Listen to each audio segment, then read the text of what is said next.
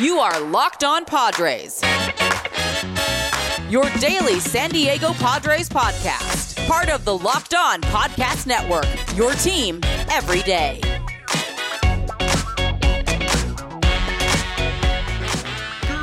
Greetings, ladies and gentlemen, and welcome to another edition of Locked On Padres podcast, which is part of the Locked On Podcast Network. Your team every day for Thursday, November 17th.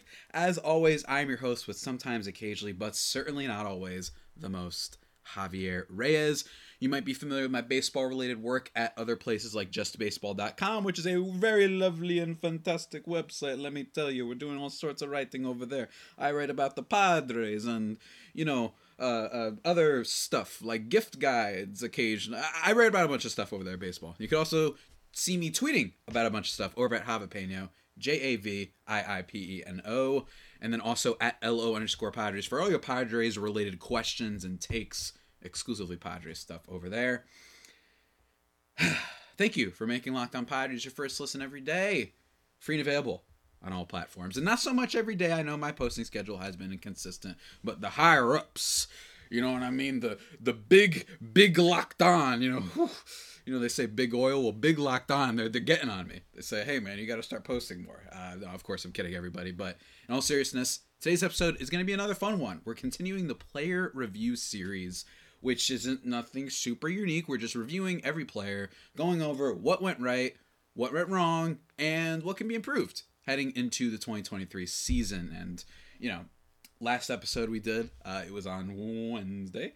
So yesterday, right? Yes, it's yesterday. That's right. Yesterday, we talked about Manny Machado. And Manny Machado is quite good.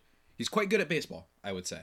So that episode was a lot of positivity and being happy and talking about what makes Manny Machado so special and whether or not he should win the MVP, which we should probably find out by the time you're listening to this podcast. And I will be reacting to the results of that on tomorrow's show.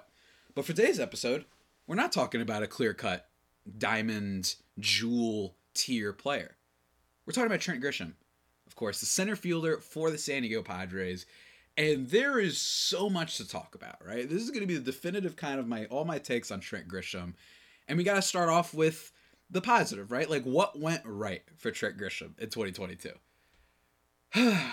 Well, it's funny because talking about Trent Grisham is so interesting because on the one hand, we're going to get into what went wrong for Trent Grisham, but what went right, and when you compare, especially when you compare to the history of San Diego Padres center fielders the past few seasons, it's kind of hilarious that Trent Grisham is like still better than basically every Padres center fielder for at least the last like decade or so, you know, barring some guy who played left fielder, like say Justin Upton or heck, even Melvin Upton at one point might be considered one of the better Padres outfielders, right? So that's kind of where we're at with Trent Grisham, where you have to at least, if you're a Padres fan, look at it from the perspective of, hey man, we haven't had a good center fielder for a very long time.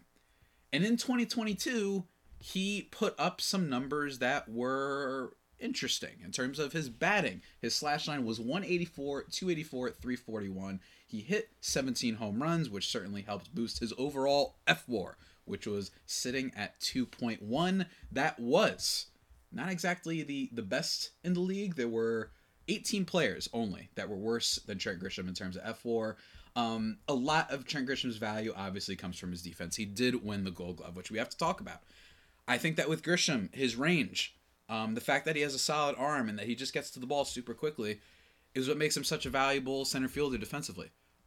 He makes some good catches every now and then, leaves a little bit to be desired, I admit. There was a period in which I genuinely thought he was going to get benched somewhat permanently, and that was when he made like two errors in the same game. He does have some confounding mistakes where he can run at the speed of light, but when he gets there, he might drop the ball. So that's one thing with Grisham. But in terms of his defense, seriously, like it has to be brought up past Padres teams. I'm bringing him up right now. Let's look at 2018? Well, why does my computer never wish to aid me? Looking at 2018 center fielder, we had Manuel Margot. Better batter, certainly, than Trent Grisham. 245, 292, 384, but not by much. And Trent Grisham's defense was better. Right? You want to go to 2019, it was also Manny Margot. So you can go to 2017. Let's keep going. Let's keep going, folks. I'm enjoying this. Let's keep going. 2017, Manny Margot again. Not so much there. He did manage to have a 313 on base, which was nice. And he slugged a little bit better. So maybe that makes it, maybe you could argue 2017, Manuel Margot was a little bit better. But then we get into the weird, really weird stuff. Like Travis Janikowski. Like all these guys, right? It was BJ Upton at the time. I thought he was changed to Melvin Upton. Anyway. But we don't have to go through every single thing, guys. You get the point. Bottom line is the Pirates have not had good center field players in a while. Some people might argue Will Venable. That's fine. But bottom line is Trent Grisham was traded for from the Milwaukee Brewers heading into the 2020 season. And he was a really not that great of a player in Milwaukee and famously made that error that cost the Brewers potentially a genuine playoff run, right? And with the Padres, he cleaned up his defense. He did a whole lot. And this year, you cannot talk enough about how valuable that is. That even when Trent Grisham was struggling, that he was able to, at the minimum, make some really good plays in center field. And also does deserve a lot of credit for durability. Trent Grisham has played since, let's see here, 2020. He played 59 of a possible 60 games in 2020 with the Padres. In 2021, 132 of 162. And in 2022, 152. And some of that might have been some DNPs. Did not plays, whatever you want to call it. Sorry, I'm basketball pilled lately because that's what's on. That he missed some games, especially late in the season when he was heading into some slumps, and the Padres started using Jose Azocar more. The bottom line is the durability, and it is the defense. And I think that with Grisham, also, yes, the home runs, 17 home runs that he had this season is a career high for him in a season. Granted, still a short career. He's still only 25 years old, which we also have to talk about. He's still young. And considering that he's only 25 years old and you still have some control over him, you could do a whole lot worse. You can be a team that has, say, Cody Bellinger. You know what I mean? You could be Cody Bellinger, right? Cody Bellinger, actually, only a few spots lower than Trent Grisham in terms of F4. But when it comes to just the worst outfielders in the league, an interesting kind of a name pops up here. That's Nick Castellanos. The worst qualified F4 for outfielders in 2022. And I bring that up because despite how frustrating Trent Grisham can be, he deserves credit for, of course, the defense and availability, but the fact that he is also a reminder of that. Just because you sometimes go out and you see, oh, this is a superstar player over here, that you have to go out and sign him when instead the Padres elected to stay with their guy, and he was at the minimum a good defensive player. And more importantly, also is a reminder that if you're a really good defensive player, that gives you a really nice floor.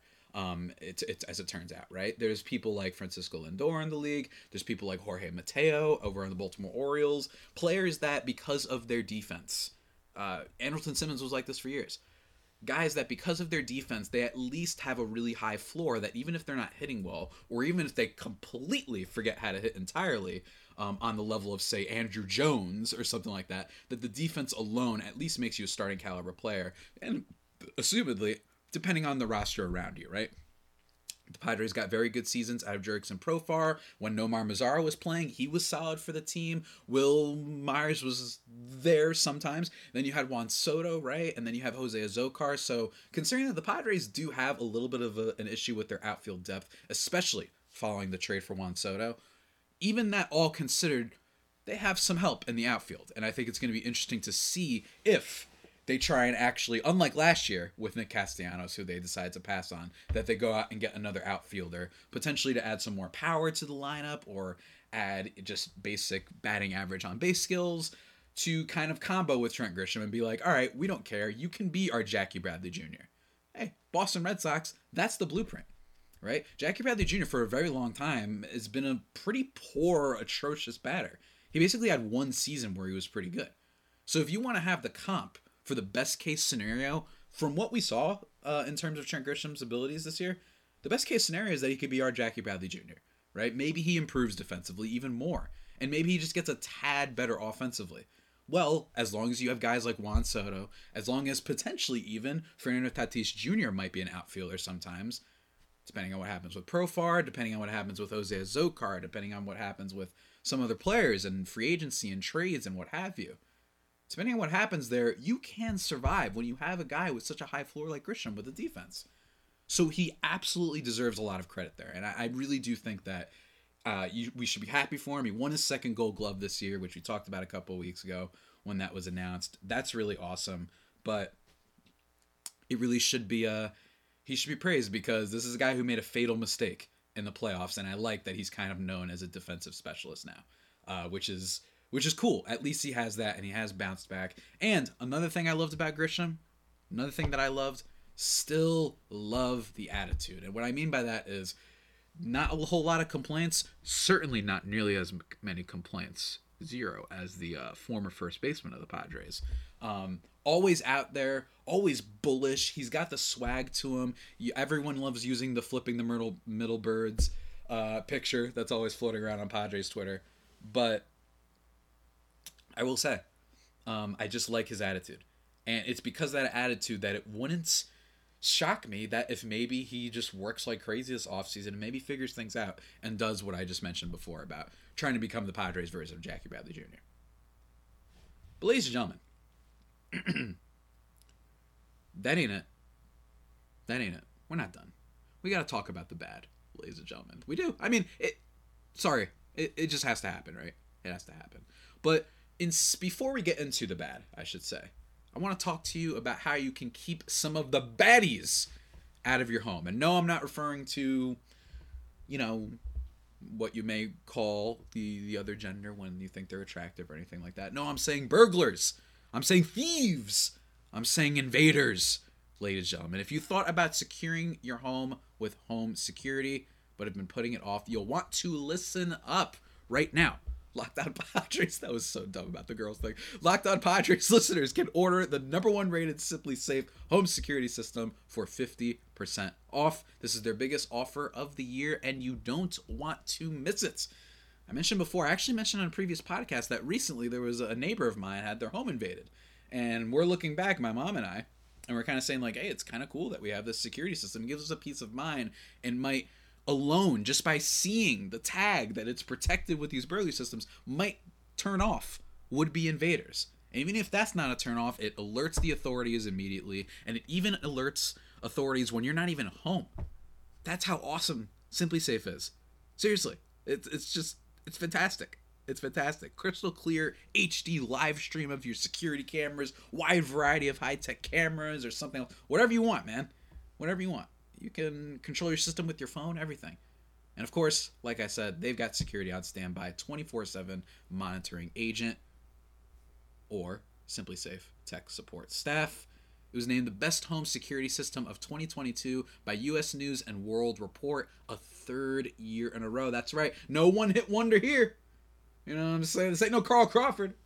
You know what I mean? You know what I mean? You know what I mean? This ain't no Cody Bellinger. You know what I mean? You know what I mean?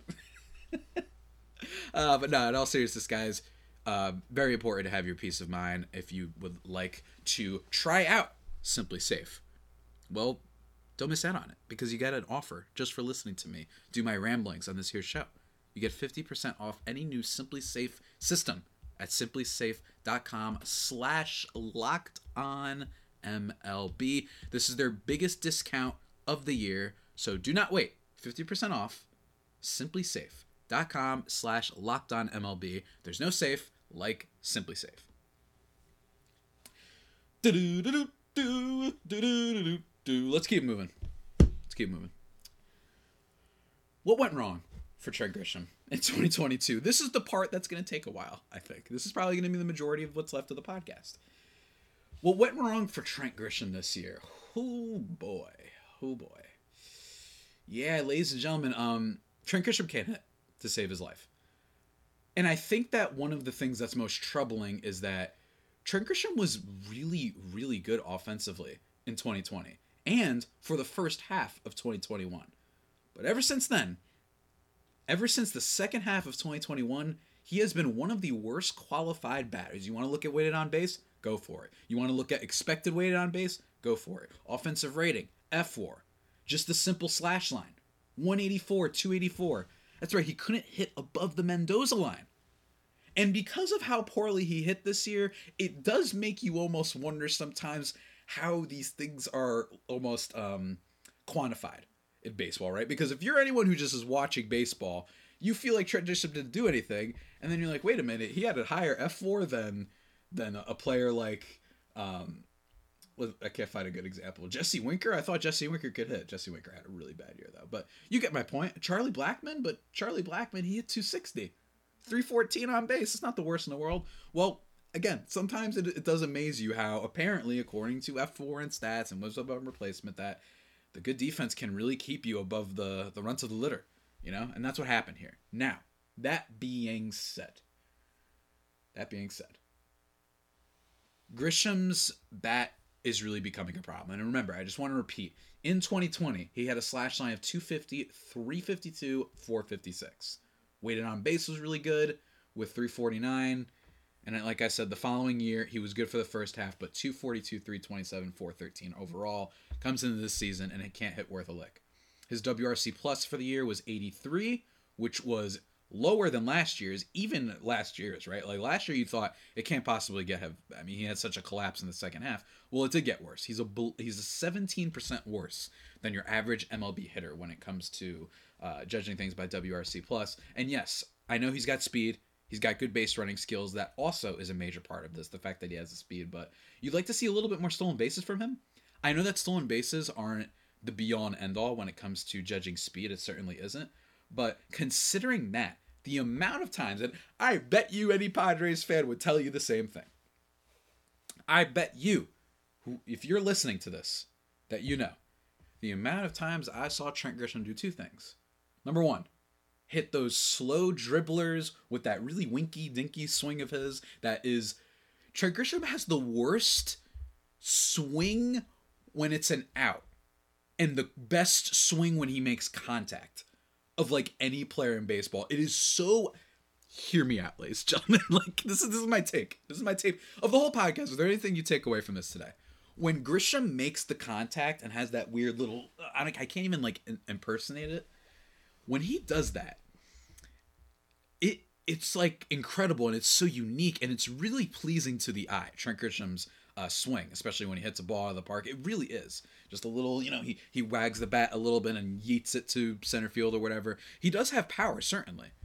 But then when he misses, it's this slow dribbler to first base. I appreciate that he's always trying to run it out and stuff like that, but it's always going to first base. It's always a slow dribbler. Look up his Baseball Savant page. It's not good. In fact, it's so not good that at one point this year, I called Trent Grisham the Joey Gallo of center fielders. That's what I did. And why did I say that? It's not just because of the high strikeout rate, right? It's not just that. It's not just the high strikeout rate or the lack of a batting average. It is the fact that Trent Grisham is incredibly good at defense, and Joey Gallo, in theory, is very good too. But the strikeouts, 11th percentile in strikeout percentage, 39th in whiff percentage. It's not great, man. And he's not hitting the ball hard enough, because if he does make contact, sure, he'll hit the ball hard, but whenever it's not like right in the middle of the plate or his sweet spots, it's a whiff, man. And it's really, really rough to watch. And I don't know exactly what happened. I'm hoping that maybe Trent Grisham can get better, but the numbers are just not good, guys. I mean, seriously, like if you want to go back and count all of 2021, in terms of some of the worst overall kind of outfielders, right? If you want to just look at from 2021 to 2022 in total, weighted on base, which is a really good stat for just judging, you know, players as singularly like their offensive ability, he has the third worst WOBA in among all qualified outfielders, 301. The only ones worse, Hunter Dozier and Miles Straw. Miles Straw is another funny player, by the way, because he's also a very good defensive player that can't hit seemingly to save his life, because he just has no power whatsoever. And the power is what has boosted Grisham a little bit above Miles Straw. Miles Straw has 4 home runs, I believe, in these last 2 seasons, which is atrocious. That is really bad. And it's not like his batting average and on base are good enough, potentially, compared to him. Although I know... this is the analytic age. I know old school fans, they'll say I'd take the 240 batting average over 180 every day, but you need some home runs every now and then. So that's really bad, right? So this is not just a small sample size. I remember early on in the year, got into a mini Twitter spat with some folks who were saying, what are you talking about? It was just one bad year. Stop slandering the guy and all this stuff. He'll bounce back. And I don't understand where this sureness came from him, because as far as I'm concerned, we have no idea what to expect of Trent Grisham going forward, aside from the defense. I don't know. He could get traded tomorrow, too. I could see AJ Preller packaging him for a trade for Jesse Winker. No, he wouldn't do that. But you get my point, right? Like, it wouldn't surprise me. It wouldn't shock me if he says, you know what, maybe the defense and the gold glove that's glistening in his trophy cabinet right now, maybe that's enough to package him to get some other things that we might need. Wouldn't be impossible. And it also wouldn't necessarily shock me based on what we've seen for a season and a half from Grisham. Granted, it's a lower season and a half because of 2020 being a shortened season. If he can at least be an average bat, like I said with Jackie Bradley, if you can at least be okay, if you can do what Ha-Seong Kim did this year, that would be huge for the Padres, because then you would say you're under our control. He's still only 25. And if you thought that, if you're one of those people that subscribe to the belief that Trent Grisham's hit tool, when he's getting coming up through the minors, everyone thinks that he has a really good hit tool, that he knows how to make contact to a degree. I get it. But the bottom line is Grisham strikes out way too much for a player that is supposed to be, you know, your starting center fielder on a World Series team. And that's what worries me so much about him, right? 28.6% strikeout rate. Really bad. It's actually one of the highest among like the not super duper slugger players. In fact, straight up, it is the second worst in 2022 strikeout rate. The only one worse was Kyle Schwarber, which of course is okay because Kyle Schwarber walks a tad amount and he hits like 87,000 home runs. He hit 46 this year. So that's why it doesn't matter for someone like Kyle Schwarber. Although I will say what's so interesting about this with defense and all these numbers is that Kyle Schwarber had 2.6 F4 this year. That's because he's one of the worst qualified defenders in all of baseball. Meanwhile, Trent Grisham, only 0.5 F4 below him because of that defense. So even if he hits 40 home runs, that's what is so interesting. We're going to transition into that right now about what it's going to take for Trent Grisham to get better and what we kind of should expect from him from the future. Before we get into that, folks, because I've been talking a lot, I need to take a quick break to talk to you about where to go if you want to make those bets. Where you want to go if you want to place your bet for Manny Machado to win another MVP next year, or perhaps for Yu Darvish to win the Cy Young, or perhaps for Juan Soto to win the MVP, or perhaps for Fernando Tatis Jr. to win Comeback Player of the Year. Whatever you want to look at, guys, with all the odds and stuff, BetOnline is your number one source for all your sports betting info, stats, news, and analysis. Get the latest odds and trends for every professional and amateur league out there, from football to basketball to soccer and esports. We've got it all at BetOnline, man. BetOnline.net. It's great. We also got some sports podcasts for you. They're easy. They're fast. Get your betting fix in, man. Head to the website today or use your mobile device to learn more. BetOnline, where the game starts. Da-da-da-da. Let's keep going, guys. Let's keep going. Like, There ain't no time to waste. Ain't no time to waste, man. You know what I mean? There ain't no time to waste. Let's talk about what could be improved for next season. As I've just been illustrating so much, is that if Trent Grisham, who has now consistently shown that he's a great defensive player, this is not like some other Padres players, right? So with Fernando Tatis, with Juan Soto, those guys have shown top percentages and about outs above average and stuff like that, and then the absolute worst the year after, right? Tatis, I don't think he actually finished 2021 as the worst in things like outs above average. I'm actually going to look that up while I keep thinking about it. But I know for certain that Juan Soto went from the 90th percentile to like the bottom 1 percentile, right? Which is wild, and it shows inconsistency and whatnot, which is frustrating, and I'm hoping that he can improve it.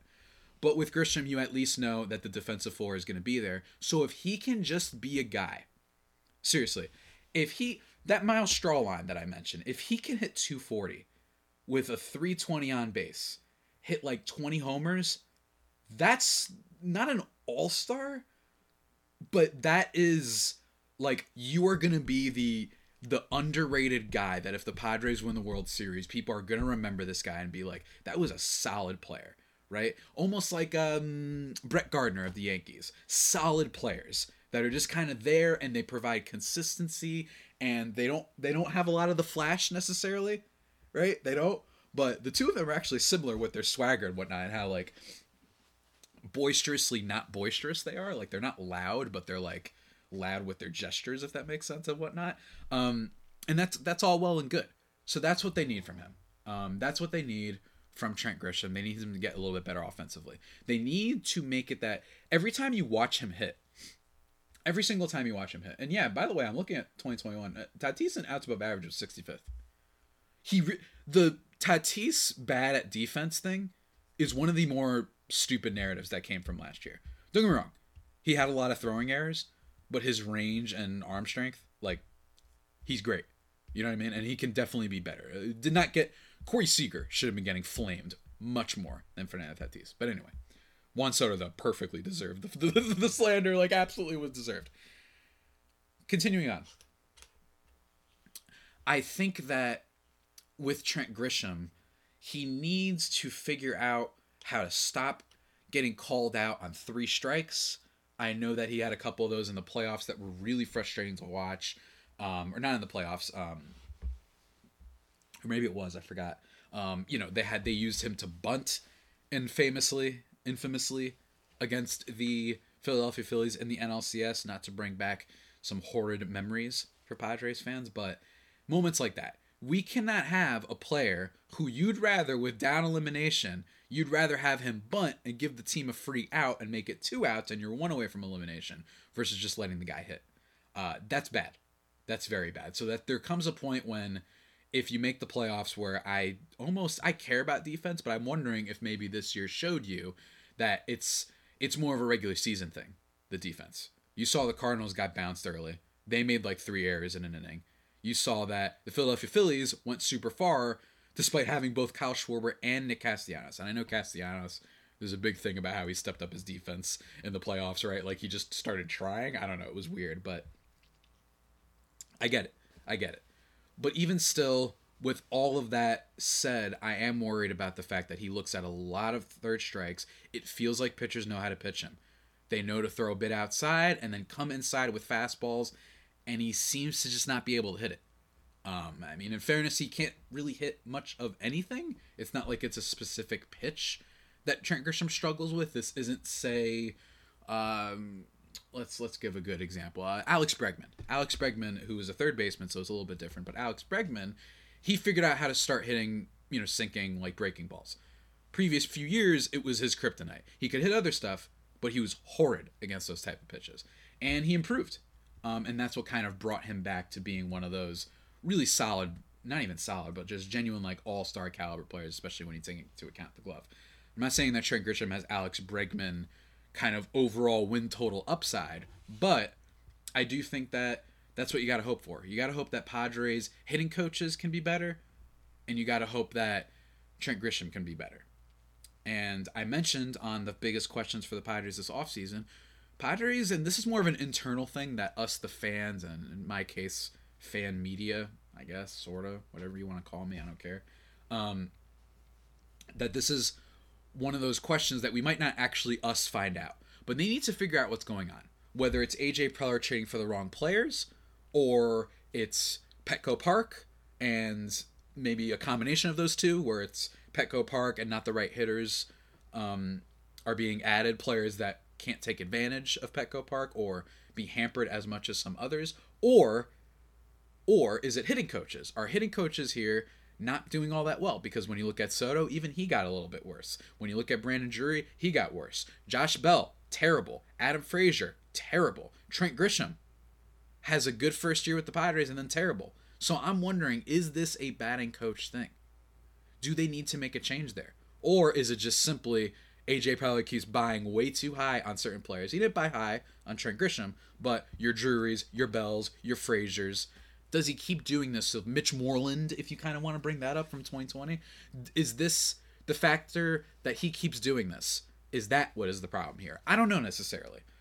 But let's assume for a second it's batting coaching. I'm hoping that Grisham can improve there. Because, again, he is still just 25. That is the ultimate silver lining. That is not very old, and I don't want to call it a career yet. It is totally possible that he can figure things out, or at least figure things out enough to not be hitting 184.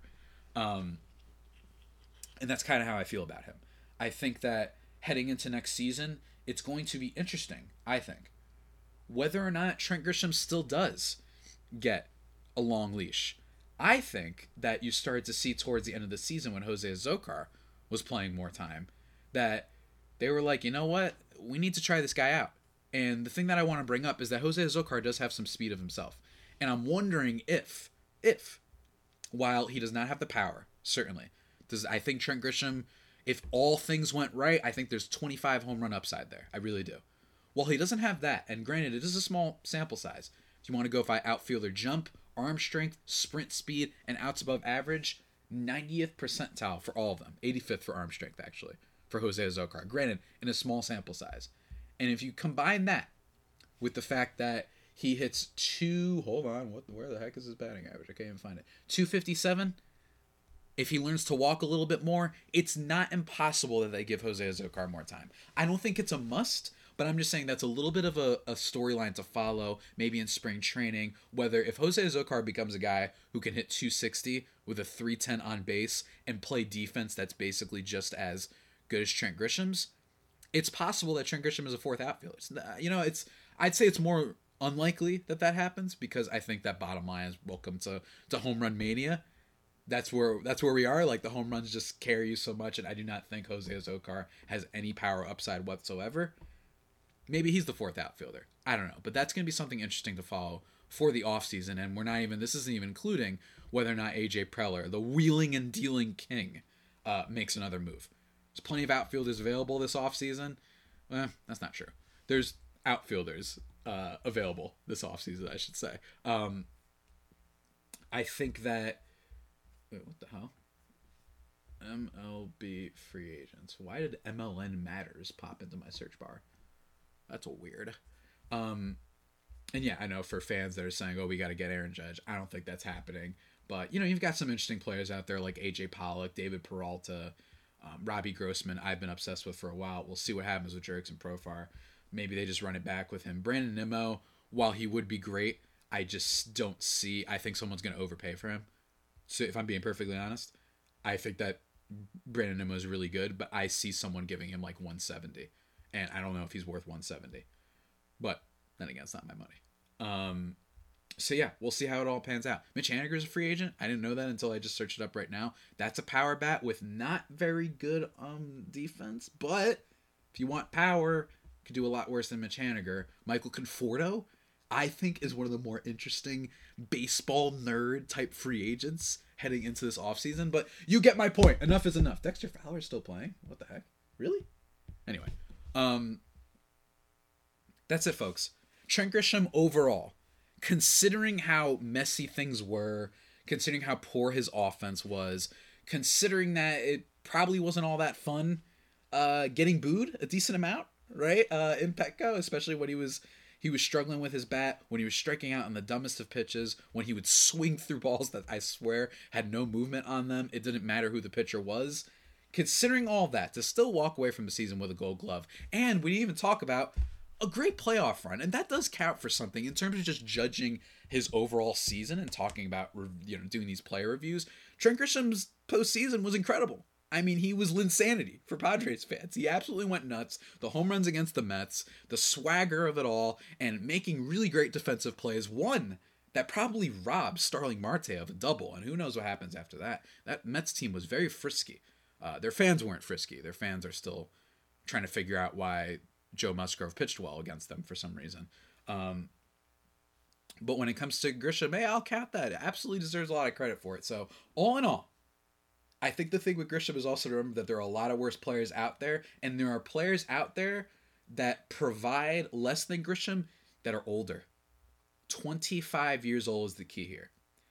I would actually not be surprised if another team comes knocking. I may or may not have heard a couple things. Maybe I know some people that told me some things. I don't know. But I don't think the Padres are going to trade Trent Grisham. I don't think so. But I will say, if a team did trade for him, I would draft Trent Grisham in fantasy. That's what I'm saying. You know what I mean? Like, there's something there that I think they can still unlock. I keep thinking about 2020. It's possible the league figured him out. I always say this about Cody Bellinger, that the league clearly figured him out. I know. But he's still young enough.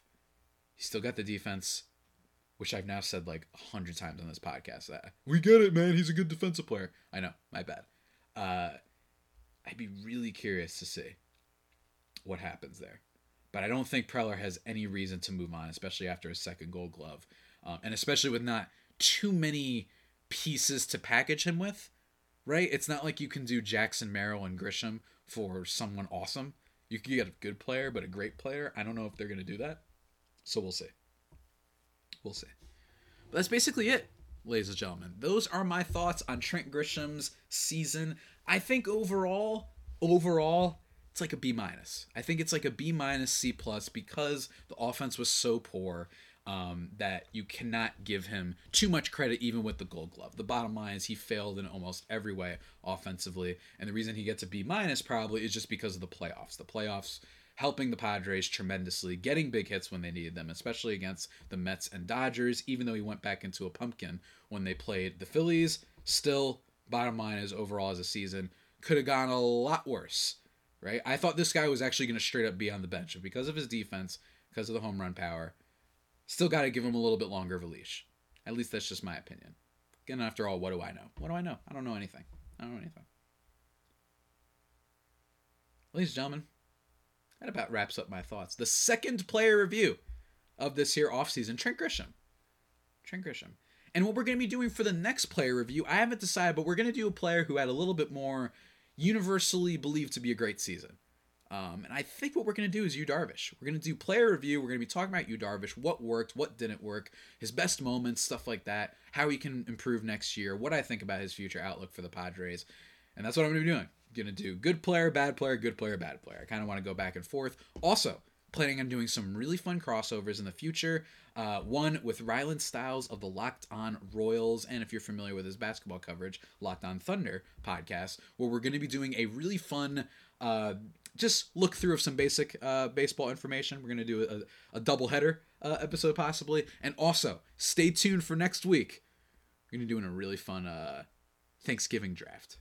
Oh, yeah. Oh, yeah. And I've also got podcasts planned to talk about Juan Soto's year in review, and I'm going to need some help with that since he wasn't a Padre the full year. So you can look forward to that. And then also going to be talking with my man Sully from Locked On MLB. We got a lot of stuff. It's basically what I'm telling you.